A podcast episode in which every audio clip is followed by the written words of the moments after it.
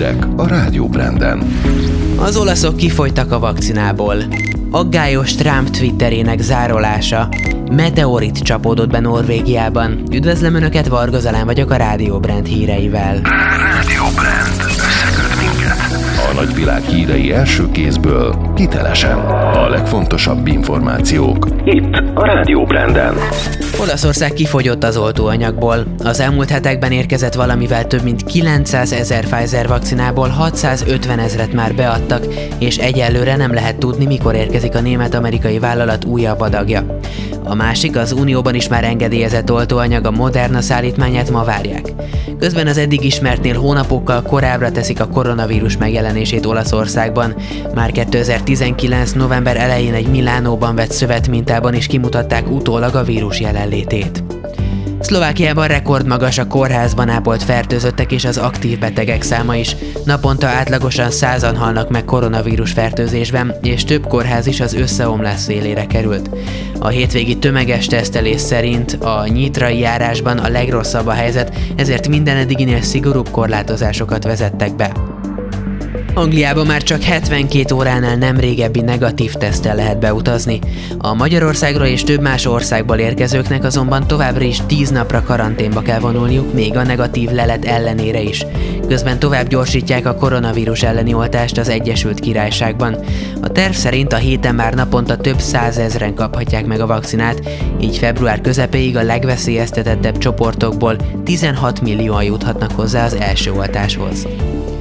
Aggályos, hogy a Twitter zárolta Donald Trump felhasználói fiókját, írt a közösségi oldalán az igazságügyi miniszter. Varga Judit szerint az amerikai elnök oldalának blokkolását nem lehet csak úgy figyelmen kívül hagyni. A tárcavezető úgy fogalmazott, a digitális imperializmusban immáron nem számít, hogy az ember egy átlag felhasználó vagy éppen a világ vezető hatalmának demokratikus úton megválasztott elnöke, ugyanis kiderült, hogy mindkettőt egyetlen gomnyomással le lehet hallgatni. Már 12 millió forint érkezett a horvátországi földrengés utáni újjáépítés támogatására, közölte az Ökumenikus Segélyszervezet. Az adománygyűjtés január végéig tart. A 1353-as adományvonalon, illetve a www.segélyszervezet.hu oldalon várják a felajánlásokat. December végén két erősebb földrengés rázta meg Közép-Horvátországot, a katasztrófának 7 halálos áldozata és 28 sérültje van. Japánban legalább 8-an meghaltak és több mint 200-an megsérültek a heves havazás miatt. Többen a hó eltakarítása közben vesztették életüket, de sok balesetet okozott a fáról a tetőről lehulló hó és jég is.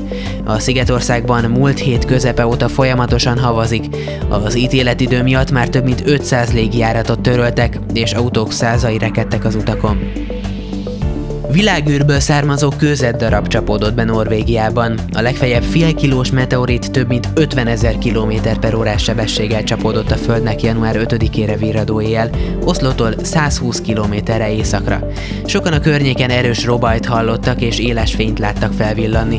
A meteorit figyelő hálózat valószínűtlennek tartja, hogy az erdős és behavazott vidéken rábukkanjanak a meteoritra.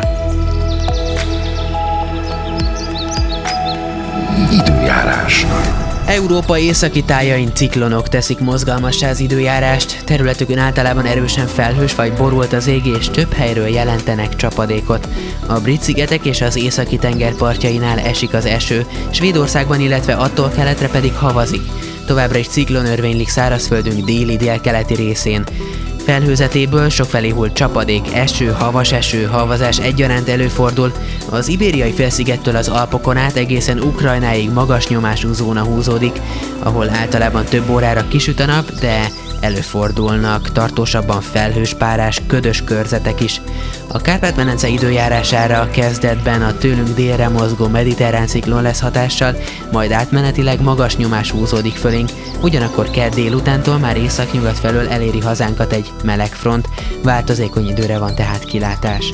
A szerkesztőt Varga Zalánt hallották, egy óra múlva ismét jövök a legfrissebb hírekkel, tartsanak velünk addig is, és természetesen akkor is. Rádió Brand.